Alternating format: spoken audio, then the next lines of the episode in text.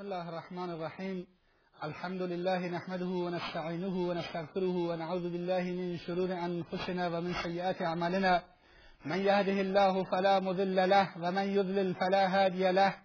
وأشهد أن لا إله إلا الله وحده لا شريك له. وأشهد أن محمدا عبده ورسوله صلى اللهم عليه وعلى آله وصحبه اجمعین أما بعد. بینندگان گرامی السلام علیکم و رحمت الله و برکاته همچنان این سعادت نصیب ماست که در خدمت دوستان و بینندگان گرامی باشیم با سیرت گوهربار رسول خدا صلی الله علیه و آله و سلم. باشد که آنجایی که در سیرت می‌خوانیم و آنجایی که تاریخ گوهربار زندگی نبی اکرم صلی الله علیه و آله و سلم را می‌خوانیم نه به این نیت بخوانیم و به این نیت بشنویم که به معلومات ما چیزی افزوده گردد بلکه برای این بخوانیم که زندگی این مرد بزرگ رو برای خودمون و جامعه خودمون الگو قرار دهیم. ما در جلسات گذشته به اینجا رسیدیم که پیامبر اکرم صلی الله علیه و آله و سلم دعوت پنهانیش را آغاز کرد و شروع به تربیت شاگردانی نمود که این شاگردان بعدها هر کدام رهبری شدند و هر کدام امتی شدند و توانستند اسلام را در جاهای بسیاری از دنیا گسترش دهند و پرچم اسلام رو در بسیاری از سرزمین ها به احتزاز درآورند. صحبت کردیم که رسول خدا صلی الله علیه و آله و سلم مسئله تربیت و تزکیه و تصفیه صحابه رضوان الله تعالی علیهم اجمعین رو در پیش گرفتن و اولین مکتب آموزش قرآن کریم رو در شهر مکه در خانه ارقم ابن عبل ارقم تشکیل دادند و در اونجا صحابه رضوان الله تعالی علیهم اجمعین شاگردانی را که ندای توحید رو لبه گفته بودند و ندای اسلام رو لبه گفته بودند در, در اونجا جمع می‌کردند و بر ارزش های دینی و اعتقادی و فکری تربیت می‌کردند. در اونجا آیات قرآن کریم رو که بر پیامبر خدا صلی الله علیه و سلم نازل می شدن پیامبر بر صحابه تلاوت میفرمود و این گونه راه را از بیراهه به صحابه نشان می‌داد و اونها رو بر ارزش های فکری و اخلاقی تربیت می نمود این هست که فکر نکنیم که اگر این امت امت رسول خدا نسل صحابه این نسل تربیت یافته قرآن کریم اگر بعدها تونستن در دنیا بدرخشند اونطوری که در گذشته متذکر شدیم در یک شب و روز و بدون اشراف ربانی و اشراف رسول خدا صلی الله علیه و سلم این کارو کردن بلکه پیامبر خدا صلی الله علیه و سلم اینها تحت تربیت تربیت رسول خدا صلی الله علیه و آله و سلم قرار داشتند و در این مدرسه تزکیه و تربیت می‌شدن. و اساسا پیامبر خدا صلی الله علیه و آله و سلم در این مدرسه نه تنها اینکه آیات قرآن کریم رو برای صحابه تلاوت میفرمود و درس توحید و یکتاپرستی که اساسی ترین مسئله اسلام هست و اساسی ترین مسئله دین هست به اونها می‌داد بلکه ارزش های اخلاقی و ارزش های اجتماعی رو در قلب و دل یارانش غرس می نمود این است که درسته که پیام اول اسلام توحید است و ما ارسلنا من رسول الا نوحی الیه انه لا اله الا انا. فعبدون ما هیچ پیامبری رو نفرستادیم. مگر اینکه این پیام رو بهش میدیم که هیچ معبودی به جز من وجود ندارد پس او را عبادت بکنید؟ این است که پیامبر اکرم درسته که به قصد این نهال یعنی نهال توحید و یک پرستی و دوری از شرک و خرافات و بتپرستی در میان صحابه میپرداخت بلکه تلاش می‌کرد که صحابه رو به ارزشهای اخلاقی بیاراید و از رضایل اخلاقی و اون چیزهایی که در اخلاق مزمت شدند و زشت هستند دور کند. این است که پیامبر اکرم صلی الله علیه و آله و سلم حتی آیات خطاب به خود پیامبر اکرم صلی الله علیه و سلم نازل می‌شوند و می‌بینیم که پیامبر اکرم روی این ارزش ها چقدر کار می‌کند و چقدر بهشون اهمیت می‌دهد تا اون امت دعوت رو تربیت بکند و صحابه رو تربیت بکند. قرآن کریم میفرماید واصبر نفسك مع الذين يدعون ربهم بالغداة والعشی یریدون وجهه. توی پیامبر خودت را با کسانی حبس کن که پروردگارشان را صبح و شام فرا می‌خوانند یریدون وجهه و هدفشون رضای خداست ولا تعد عیناک عنهم ترید زینت الحیات دنیا چشمهایت را از اونها به نیت زینت دنیا برنگردان. ولا تطع من اغفلنا قلبه عن ذکرنا. و کسانی را که ما دلهایشون رو از یادمون غافل کردیم اطاعت نکن. و تبع هواه و از که از هواهاشون پیروی می‌کنند و کان امره فروتا و در افراط به سر می‌برند. اینجا ما می‌بینیم که قرآن کریم پیامبر اکرم صلی الله علیه و سلم رو در واقع داره ویژگی های صحابه رضوان الله تعالی علیهم اجمعین رو بیان می‌کنه. داره ارزش هایی رو که صحابه رضی الله تعالی عنهم اجمعین بر اون تربیت شدن بیان می‌کنه. اول میگه شما صبر رو عادت بکن صبر بکن. و این مسئله صبر در حیات مسلمان و در زندگی مسلمان صبر و بردباری بسیار ارزش دارد. قرآن کریم میفرماید والعصر ان الانسان لفی خسر الا الذين آمنوا وعملوا الصالحات وتواصوا بالصبر وتواصوا بالحق وتواصوا بالصبر. سوگند به عصر که انسانها در زیان به سر می‌برند. مگر کسانی که ایمان بیاورند کار نیک انجام بدهند و تواصوا بالحق و یکدیگر را وصیت به حق بکنند.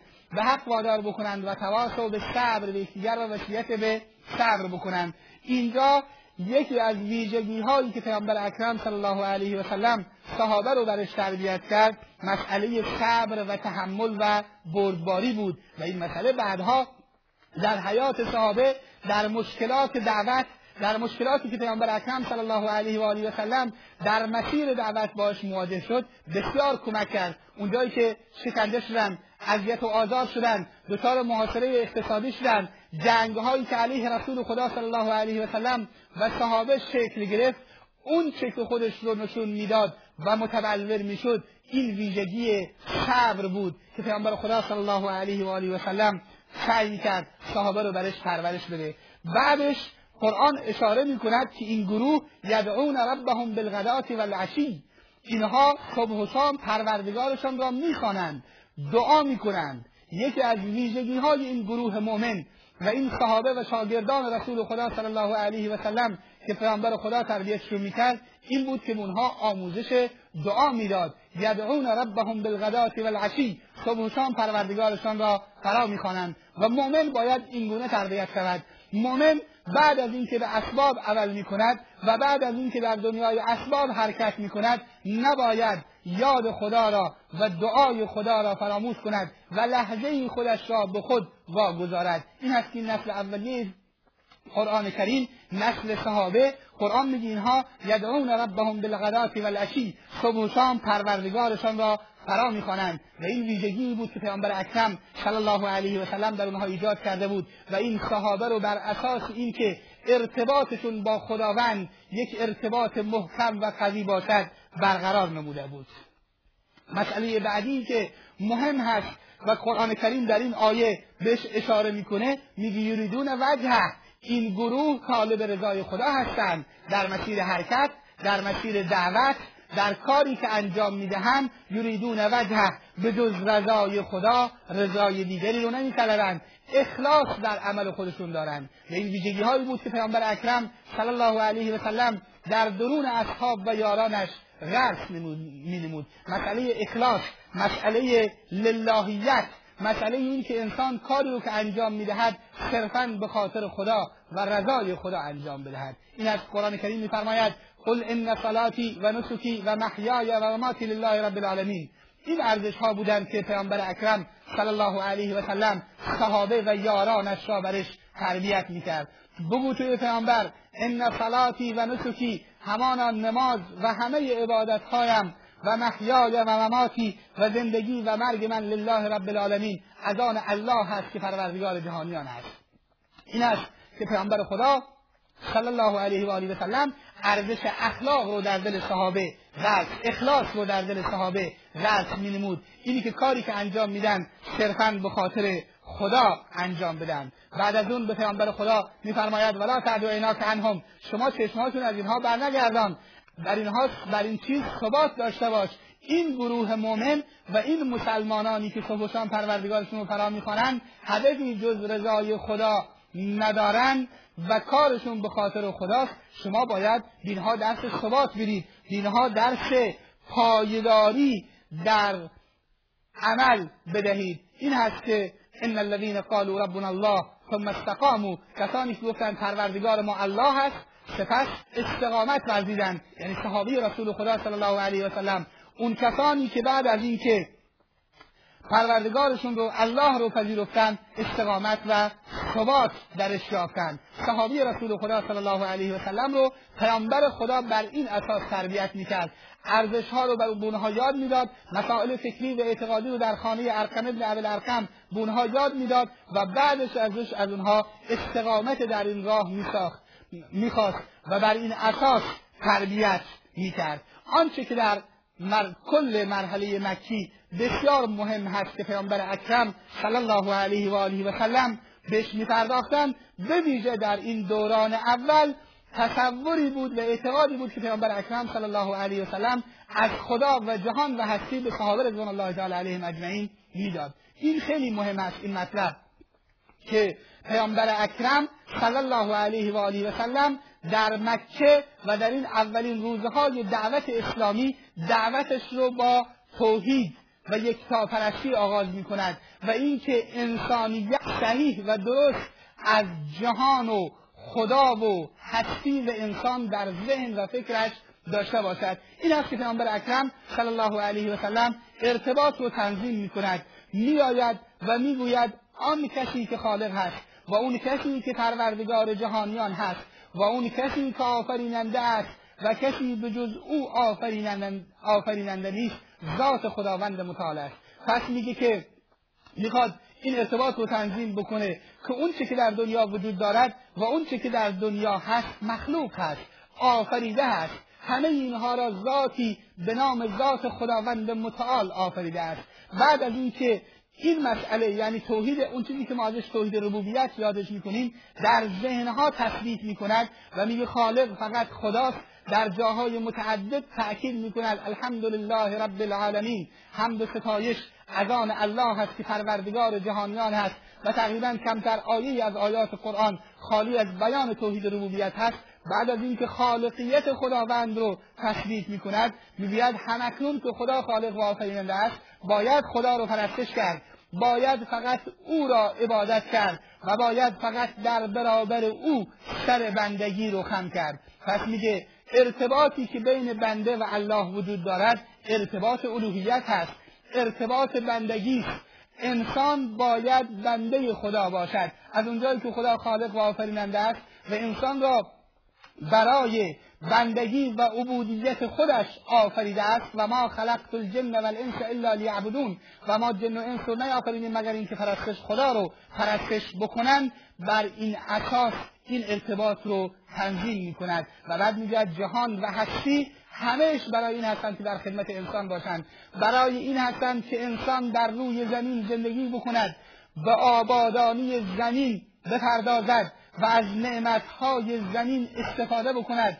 و خدا و خالقش را بهتر بندگی بکند. این است که رسول اکرم صلی الله علیه و آله و سلم صحابه رو بر این معیارها پرورش می‌دهد. آیات قرآن کریم در این دوران درباره بهشت درباره دوزخ بر رسول خدا صلی الله علیه و سلم نازل می‌شوند و مسلمانان رو که در راه خدا و توحید و یکتاپرستی و صلاح و عمل نیک حرکت بکنند بشارت می‌دهند که ببینید زندگی تنها زندگی دنیا نیست. زندگی به جز زندگی دنیا آخرتی هم وجود دارد.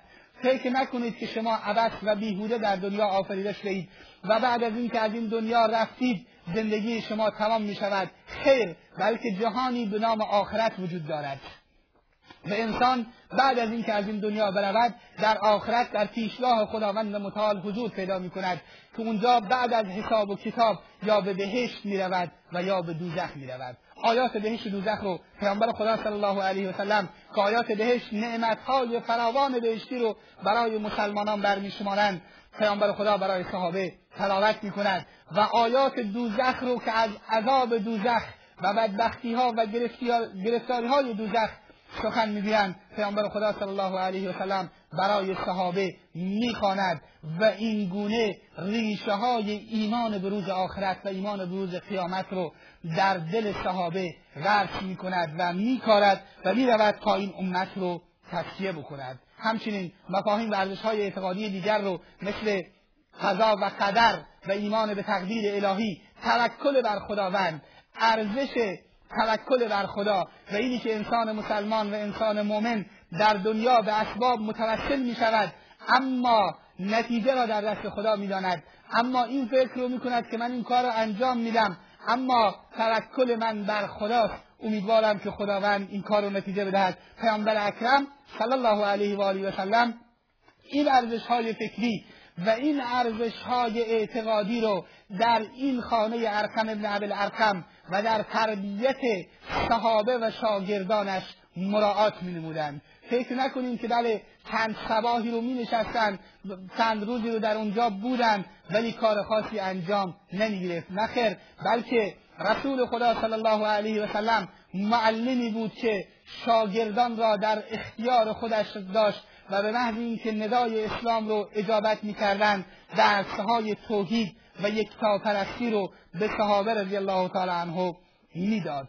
بعد از اینکه این مرحله سپری شد در واقع سه سال اول دعوت سری و دعوت پنهانی رسول خدا صلی الله علیه و سلم سپری شد و پیامبر اکرم صلی الله علیه و آله و سلم یک مجموعه ای که بیشتر از چهل نفر ذکرشون کردن توانست تربیت بکند به این معنی که مفاهیم و ارزشهای توحید و تصورات صحیحی از جهان و هستی در دلشون غرس نمود و توانست مجموعه رو پرورش بدهد که می‌دانست که همکنون اسلام رو فهمیدن و اسلام رو درک کردند و دیگه این گروه و این مجموعه به فضل الهی و به تربیت صحیح رسول خدا صلی الله علیه و سلم دچار مشکل نخواهند شد.